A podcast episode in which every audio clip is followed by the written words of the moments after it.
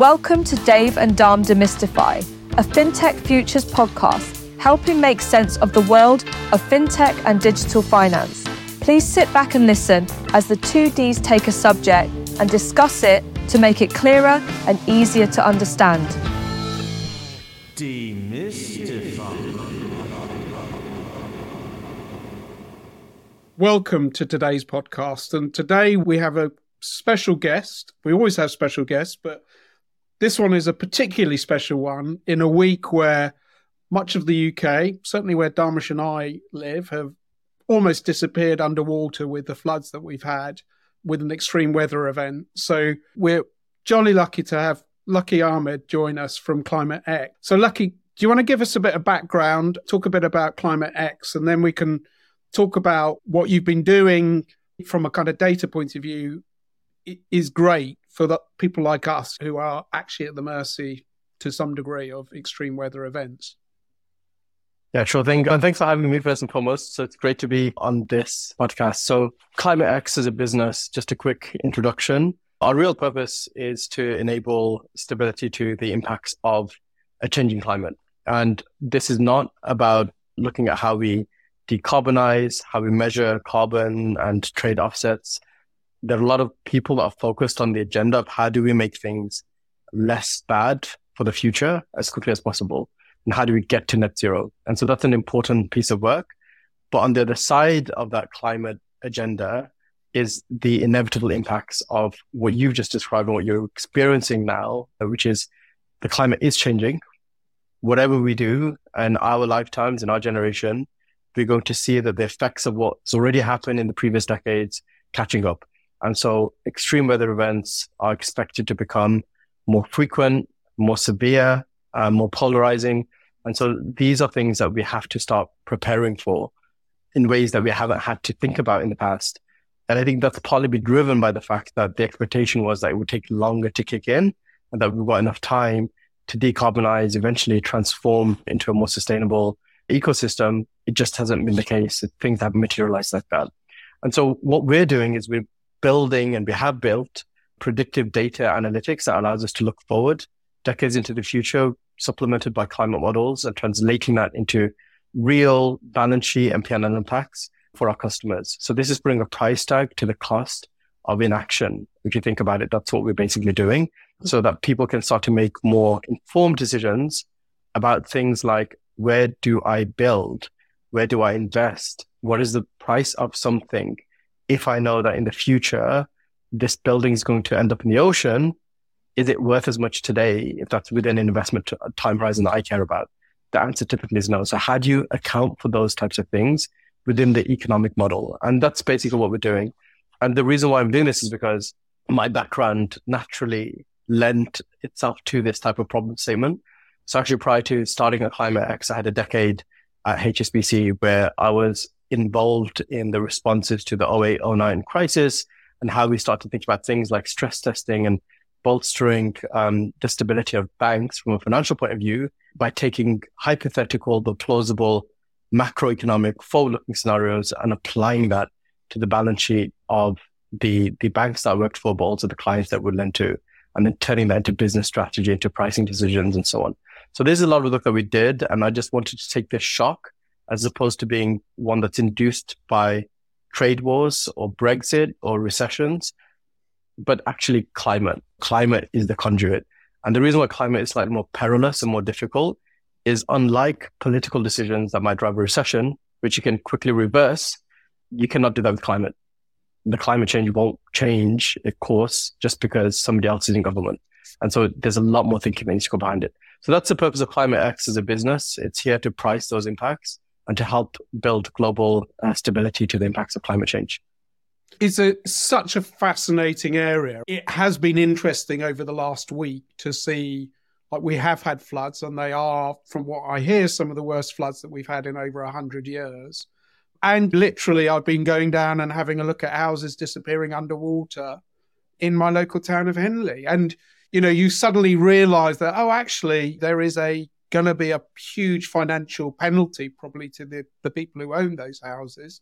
I'm not sure people will want to buy those houses, but from a kind of insurance point of view, there's going to be a huge insurance risk. Those houses will probably be mortgaged and those mortgages will sit in a bank somewhere. And I guess from a kind of a stranded asset perspective or assets which are sort of at risk perspective, starting to model these things in terms of climate change feels really important. I mean, I've been wanting to talk to you for a long time because I started writing about climate change and the green agenda with regard to finance almost two years ago. And one of the first things I did was look at the central banks. Now, they have a group which is very focused on the whole issue of risk and finance as far as climate change is concerned. And I, I was very struck by the fact that the central bankers themselves seem to be some of the most forward looking people around this. And but one of the things they talked about was lack of data. There's a lack of data and models out there for people to use. So that sort of central bankers, is that something that kind of inspired you to get started or? It's an interesting one. Actually, this whole agenda, I think, was kickstarted. There's a great speech, a seminal talk that Mark Carney, then Bank of England, the governor, he gave called The Tragedy of the Horizons. And if you haven't listened to it, I highly recommend diving in. It's, it's available on YouTube and other places. And what that was setting out was the existential nature of climate risk. And the fact that the, I think the quote was something along the lines of the window, the opportunity to resolve this is finite, but also shrinking. So you've got an additional facet that's here, which is shrinking. Other things you can take your time and eventually get to. This one, you don't have that luxury available to you. And I think the eloquence with which Mark Carney sort of explained that challenge was important to raise this to the top of the agenda as something that everyone had to start discussing. Now, what happened um, after that in 2019, there were some papers and consultations that kicked off with the Bank of England. And to the credit of the Bank of England, they tend to be the most robust as a regulator globally when it comes to dealing with the financial system and be having a bit more foresight, I guess, than others. But that paper set out a consultation that said climate risk, financial risk matters. So that correlation between climate change and financial risk that was officially put out there in a supervisory statement. And that got the hairs running to say something's going to come of this and we recognize it because the Bank of England recognizes these types of risks and they publicize the, the Gauntlet and they say that there's a challenge here that needs to be resolved, what you find is that other central banks, they also join forces. They also start to mobilize because they recognize the importance of this. If a globally systemic um, base is telling you, then we probably need to pay attention to. And where we sit now is there's something called the Network for Greening the Financial System, which might be what you're referring to, Dave. Yes, it's exactly what I'm referring to. Yeah, thank yeah. you. Yeah, one of the many acronyms that exist in the world of banking. So the, the NFGS, FS or whatever. So. Yeah, DFS, there's a sale. No, it's a, so the NGFS. And so these folks is a consortium of, and you're right, this is unprecedented as far as I know, a consortium, a voluntary consortium of literally pretty much all of the central banks around the world there's also other players like BEIS, the AFDB, so these types of trade bodies and industry voices that have also participated in trying to build a framework for how we get people to act on climate change and climate risk globally in some sort of consistent manner. Now, the unique thing with climate change is that you can't constrain it to a specific geography or to a specific country. It's not a country policy specific issue. Depending on what is happening at a global level, everybody's going to be impacted. It doesn't matter. And so they're collectively working together. And for a lot of people, that raises the question why? Why is it that this consortium of central banks are pooling together in this way on this topic in ways that they've never done before? And what they've done is they've tried to connect at the high level, the highest levels, the worlds of finance. So all of these central banks and also the world of the climate scientists. So they leverage the scenarios from the IPCC, these pathways that you might have heard of, they leverage those scenarios and then they're pushing that onto the banks that they supervise. And they say, hey, in the same way during and post 0809, where we implemented stress testing, which means we're going to run these simulations across your balance sheet of your bank. And we want to understand how you're going to respond to that. And we want to make sure that you've got enough capital, so enough money, liquidity available to survive and withstand those shocks.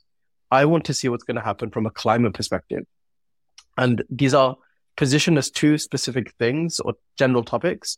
One theme is on the transition risk. So this is what I mentioned at the start, which is how do we get to net zero? So if you're a heavily oil dependent economy and the world is racing against no longer using oil and gas, you've probably got to transform your economy. What does that mean for the businesses? That's a core part of what they do. How do they transition? So that's the transition risk side. The other side is the physical risk component, which is somehow the question is how do you take these scenarios, these emission pathways, and translate that to this dollar impact, which in turn needs to turn into a yes no decision to do I lend? If I do lend to this customer, under what terms? And so you're trying to get to this binary outcome at the end, even with all this uncertainty that sits in the middle. And so for me, it was quite a fascinating problem statement to deal with. And actually, I was in banking at the time, working on client side with one of the largest retail lenders in Europe. And I just couldn't find any data that I had myself had confidence in as a practitioner, someone that would use that data to implement it into these models. And so I just said to myself, well, what's the problem? Why is this so difficult? And being from a banking background, I know that I'm not a climate scientist. I don't have a PhD in any of these climate sciences. And so I said, first thing we need to do is we need to think about who needs to be involved in this equation. So I've got the banking lens and expertise, as is my co-founder. We are not climate scientists, so let's bring them on board. So we actually connected with one of the professors at Exeter, uh, Stephan Harrison, and he helped us to think about the climate problem. And then we said, actually, it's not just a physical risk problem of is there going to be more flooding or not? We need to be able to price it and turn this into a dollar impact. So the bank doesn't really necessarily care about the flooding, but they care about what it's going to cost them. So that's the next bit that they need to get to. So we then partnered with LSE, so London School of Economics, and we spoke to David Stainforth. He just recently released a book on this topic, actually. And we collectively pulled together our minds to say, is this solvable through technology? How do we think differently about this problem statement. And from the ground up, since 2021, we started building what has now become Climate X, which is a team and multidisciplinary team of PhDs, climate scientists, people that are financiers and bankers that really understand how to model complex financial data sets. So we've built that in-house as well.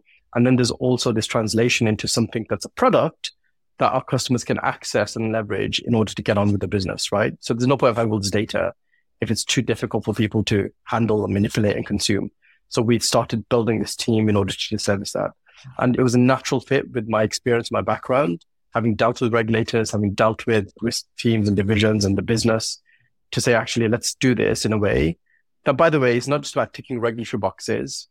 We shouldn't do it just because the regulator said so it should be because it drives real business value.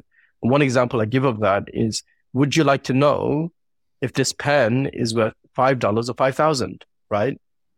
If you just want to know where you are on that scale and get as close to the real price as possible, this is exactly the same discipline. This property that might be worth a million dollars today, that's on the beachfront, based on all of the things that we usually consider.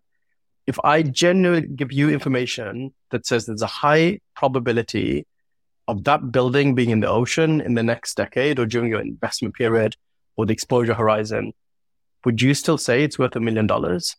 Or would you actually say, no, I'm going to have to protect this asset, invest capex to protect its value. So therefore, it's not worth a million dollars anymore. If I'm a bank, am I going to take that risk and say that I'm willing to have that property's value go from one to zero overnight? Or am I going to price for that? And so this is the, the natural discipline of translating this from a climate issue to a financial risk, a core fundamental risk type that I wanted to embark on solving. And that in turn gives us the impact that we want to deploy at a global scale because this is an everyone problem. It doesn't affect just people that are in those properties. What you're seeing now already in the world is people are leaving places where they are being challenged with access to water, where it's too hot. These places are no longer livable and people are migrating. So they call them climate migrants. And for the first time in 2021, the number of people that were on the move around this planet because of climate related issues was greater than all the people that were displaced due to all the wars in the world combined. And so this problem, when it hits, if you think about the enormity of this challenge, there's nothing in this world that's going to stop people from moving. There's nothing in this world that's going to stop you from moving to a place where they can even live and fulfill the basic necessities of what they need to do. And so these are other challenges that will come later down the line. And I say to everybody, do not think of this as a, I don't live in the flood zone. So you unfortunately were affected, both of you, by these floods recently. It doesn't mean that therefore, if you weren't there, you're not affected. When the industry prices for it, that cost is going to transfer. Yeah, it's going to transfer over to you. It is. And unfortunately, that's a reality. That's going to push people into new areas. It's going to change pricing mechanisms, the value of things, communities, divestment, etc. So this is an everybody problem, whether you like it or not. It's coming your way, and so people need to wake up to it. This sounds like really important topic. I love how you approach this from a finance perspective, but all of this stuff clearly sounds reliant on data. And do you have actually the data to, to really create accurate models? Where are you getting your data from? And is it really available, etc., to make the models work? It's a great question. And basically, the thing we've been obsessing over for the last couple of years and why we've raised millions of dollars has been specifically to get investment grade data. And I have to say, there's an important point about what you mentioned here, which is around accuracy and effectively the performance of the models. Now, because we're looking at forward looking impacts, so these are decades into the future trends and potential outcomes, and there's multiple potential pathways. So it's not there's one future. We don't know if we're going to get to net zero. Maybe we will, maybe we won't. And there's different outcomes as a consequence of something as, as simple as that. There's uncertainty, in other words. Now, I don't have a TARDIS or a time machine to go to 2090 and test whether my models worked or they didn't. I don't have that capability. So what we do is we utilize first and foremost these scenarios and emission pathways that people want to test against, which come from the IPCC. These are really good climate models. They've been tested and they're back tested, which means that they look at historical observations. They change some of the variables and they compare the outputs of those models in terms of macro level trends like sea level rise, temperature change, and so on. And then precipitation rates, for example, and they will compare that to what actually happened in the real world. If those two things match really well, then you've got a model that basically does the job it should be doing, right? So that's at the macro level. What those models don't do, for example, in the case of precipitation or rainfall, is whilst they might say that yes, there's an expected annual rainfall that rate that we're expecting or amount over this area of London, they won't tell you what happens when that water hits the ground. So that's the bit that they don't do. So we do that translation. And so what we're doing is we're taking those inputs of things that drive floods or that drive tropical storms or that drive landslides or subsidence or whatever the hazard is. We take those inputs of those things that drive those hazards and we run them into our models and we simulate what's going to happen. Wherever possible, we use physics based models, which means that we're not using machine learning. Um, but instead, we're replicating the processes of what happens in the natural world, right? So these are hydrological models, for example, in the instance of flooding. We then take our own approach to backtesting. We will say that now we've built this model and we control that in house. We hide PhDs that this is what they do. We take our own models. We take historical rainfall trends, and that could be over a period of time, or it could be an incident, like a specific event, like what you just experienced. And we'll say, well, actually, we know based on the rainfall over this area how much rainfall there was. We have in the UK, we love recording flood data, so we're really good at it. So we have a lot of that data. We then say, well, actually, that rainfall led to flooding in these areas. There are other places where there wasn't any flooding, even in spite of the fact that this rainfall happened, this inundation. How do our models compare? So we do a true, false, positive matrix, where we'll say, do our models successfully with that input reproduce flooding in places where there was flooding? Does it keep dry the places that there wasn't any flooding? So does that represent as well? And we also offset that with the over and underestimations that we might have. So there might be places where we said there would be flooding, but it did actually happen. So we need to do the offset. And that gives us a quantitative measure of the model's performance in that region for that hazard type. And so what you'll see that we provide to all of our customers to everybody that uses any points of data that belong that come from us is that performance rating. And it's expressed as a percentage. And that percentage can swing from a different range. So it could go from in one part of London for one hazard, it could be at 64%. And in another part of the UK, you might see that this same model is producing results at 95% in the performance rating.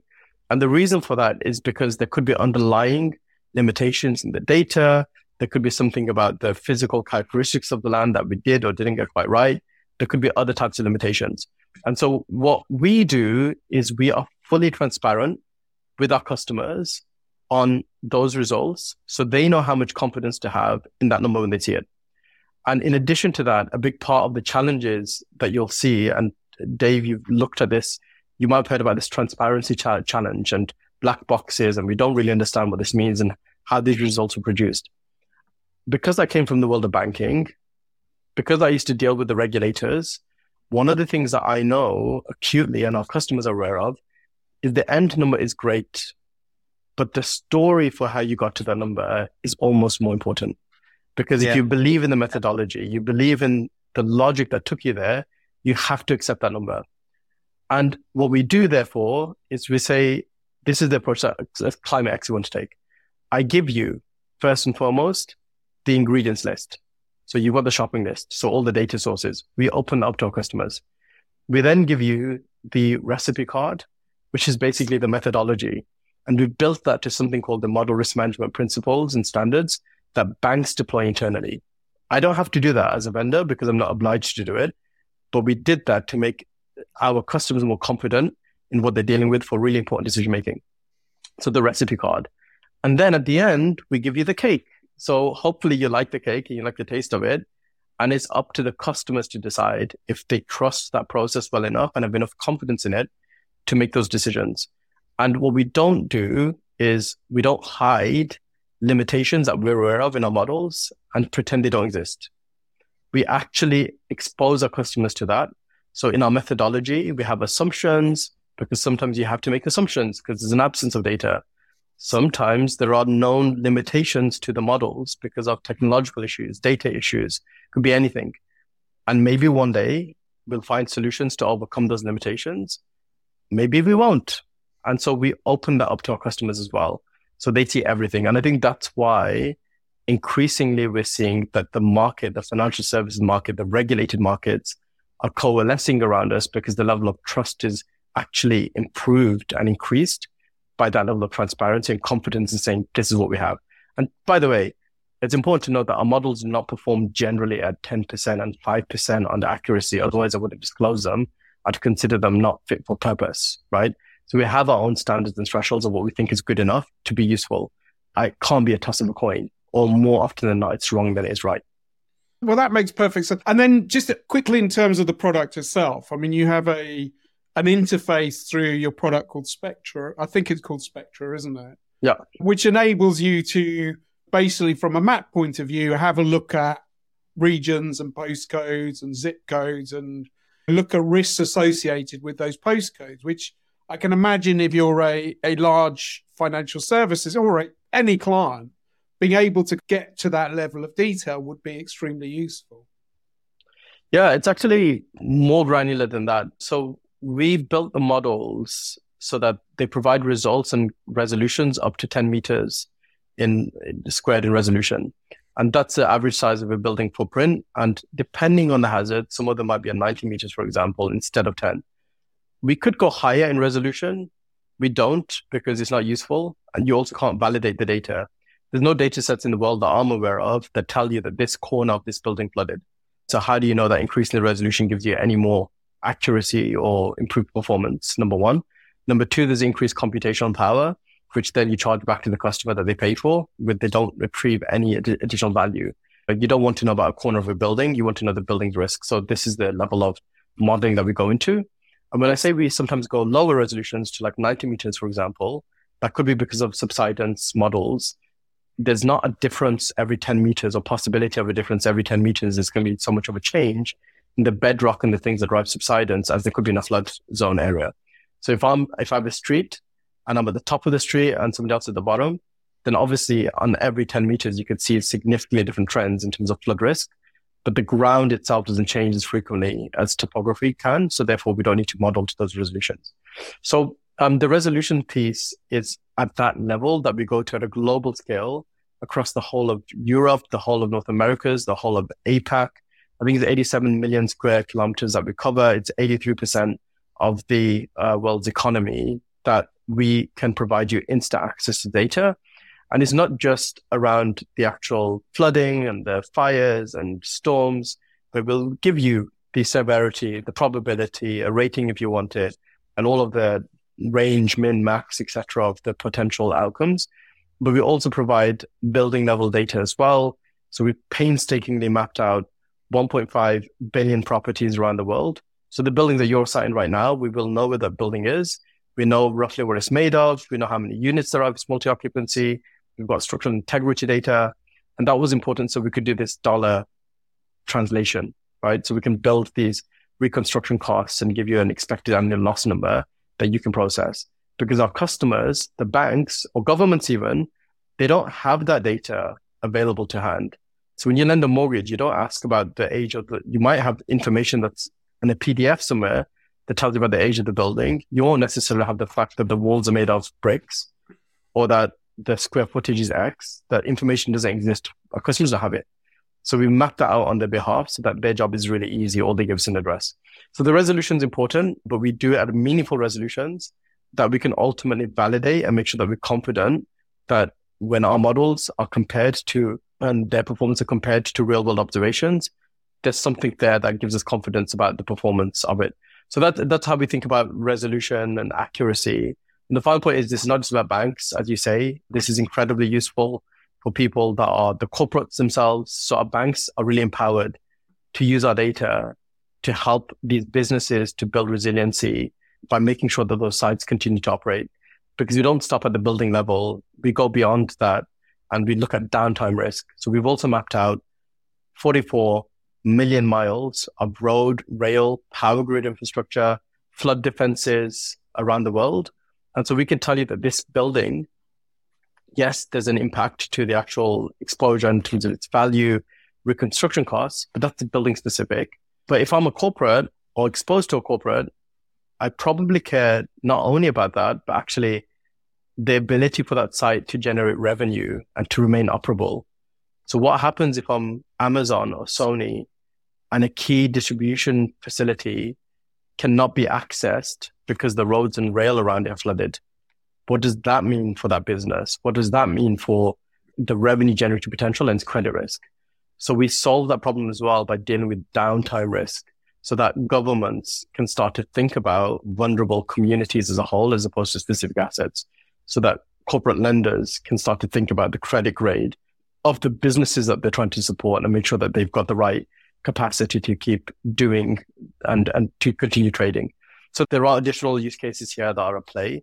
And I think the economy is powered by these banks. And I think banks have an incredibly important role to play to get that awareness to the frontline customer and to fund the adaptation work that needs to happen to protect them.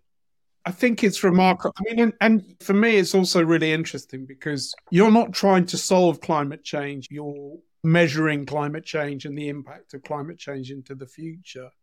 And I guess that's a really interesting position to be in as well. So we're kind of used as the public, I guess, to climate change being a, an activist thing and a, an agenda based activity. But what you're talking about is really the impacts of this stuff that whether we believe it or not there are models there which are predicting this. And from what i can see from what the ipcc say as well that models are broadly speaking predicting the outcomes that we're seeing. It's just rather frighteningly they're the outcomes are happening sooner than they said, isn't it? So I've got one more question and then over to you, Dom. But why wouldn't any financial services company bite your hand off for this information? I mean, what would stop a company going, well, we don't want this because it may make us have to uh, do things differently? What would be the reason somebody wouldn't take you on? It's not the problem we're facing right now, which is well, which, which we've yeah, which we're pleased about. As I mentioned at the start, we there are tailwinds in terms of regulation, the central banks, there's very little opposition to this specific challenge around physical risk and environmental risks and pricing them. In fact, if you look at the recent papers that have gone out through the FSB and the Fed in the US, the feedback from the banks was generally positive in terms of you just know you have to price for this stuff. You can try to ignore it, but nature's taking its toll and people are experiencing these impacts. You're seeing in places like Florida, in places like California, that insurance is just being withdrawn So all these banks thought we'll just transfer the risk to the insurers, but it doesn't work that way, unfortunately. Yeah. And so in the end, the people that suffer is the people that live in those properties, not the banks. They'll find a way to solve it.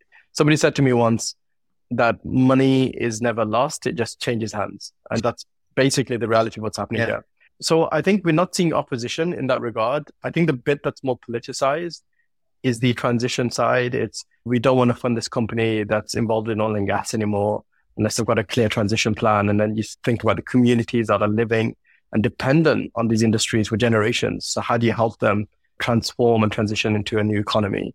So those are the places where there's more politicization. We fortunately don't see it. But the other thing is we drive genuine value and improved client engagements through the work that we do. So we haven't spoke about in depth because it's adjacent to the problem of the physical risk, but actually, if you think about a bank, they have a workflow. It's not like the climate change physical risk problem just appears on someone's desk in a puff of smoke and they've got to deal with it and it just disappears after that and it's gone. There's other things they need to deal with. And what we've done is we've gone upstream and downstream across some of those challenges.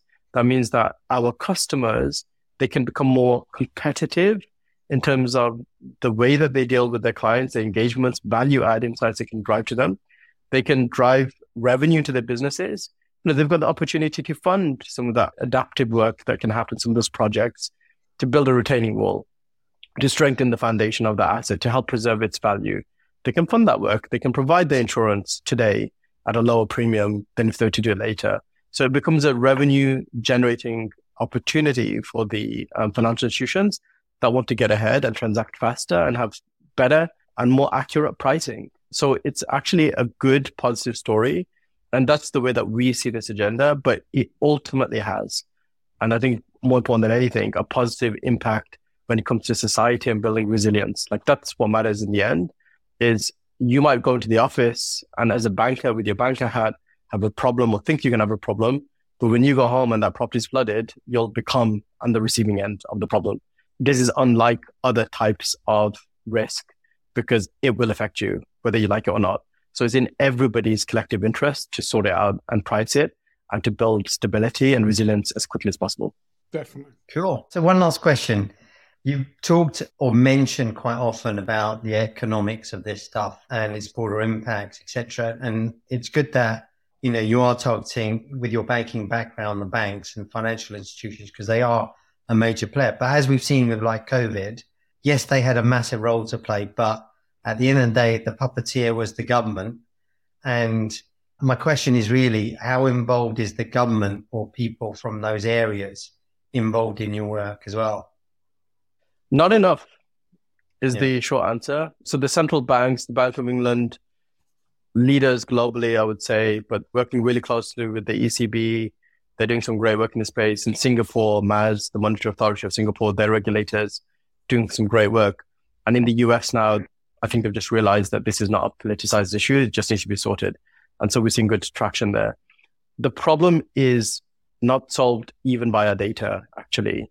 The reality is, if we find, as you've experienced, that in London, the infrastructure is not ready to deal with these types yeah. of events, whether it's wildfires, whether it's the drainage doesn't work for the level of rainfall that we're going to get and these flash floods and etc.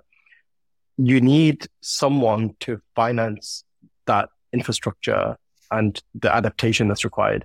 Adaptation finance and unlocking that is critical and knowing where to put that finance and where to prioritize those projects is also critical.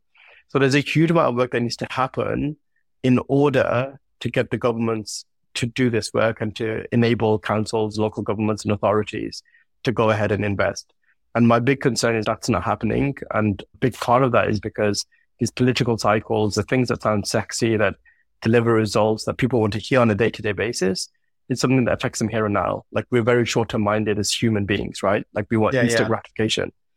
The idea of this is if this works and the adaptation measures really prevail, you won't notice any difference. Your life won't, it's not that it won't get better, it won't get worse. and yeah. significantly so. So it becomes really difficult to get people excited about it in the same way as other things that you could instead politicize. And I think that's part of the challenge is adaptation finance piece and how do you get people really drive behind this. Now, the other one specific to the UK, but also in the US, they've got similar challenges about of them is a lot of the insurance today is effectively subsidized, right? So we have the flood program here in the UK where properties that are on existing uh, or were on existing floodplains at the time of that going into force, they were protected and subsidized so that people can continue to live there.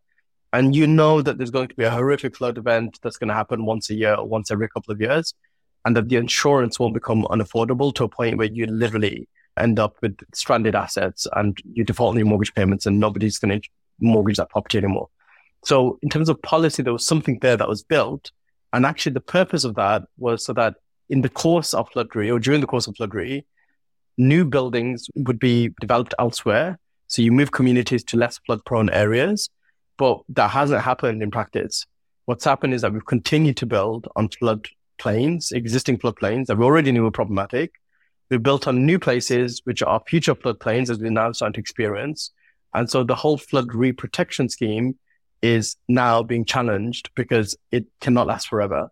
So there are reviews happening to bring together the world of insurance, banking, uh, to understand what the right thing is to do, not just from a prudential point of view. This is not just about finance, financial impacts.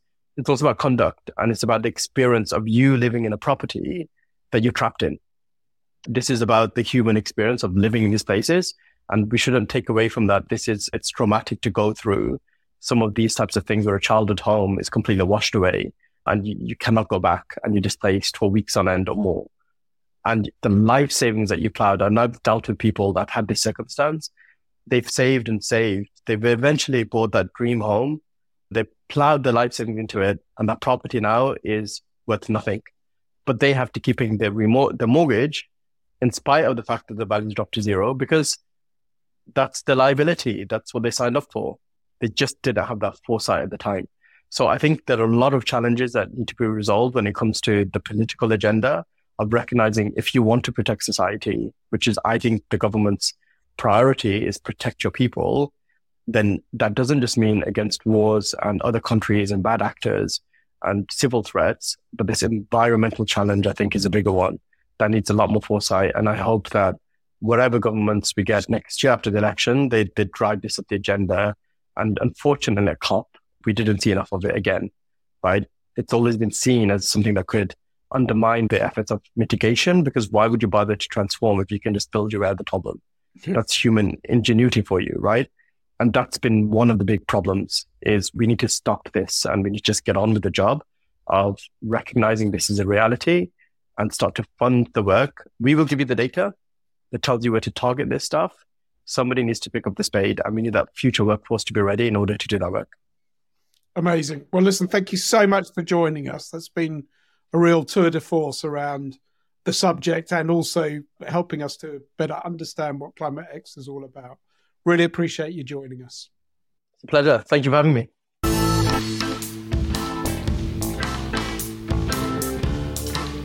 Thank you for tuning in to Dave and Dam Demystify. We hope you enjoyed the show. Don't forget to like and subscribe and tune in next time as we take another topic and demystify it.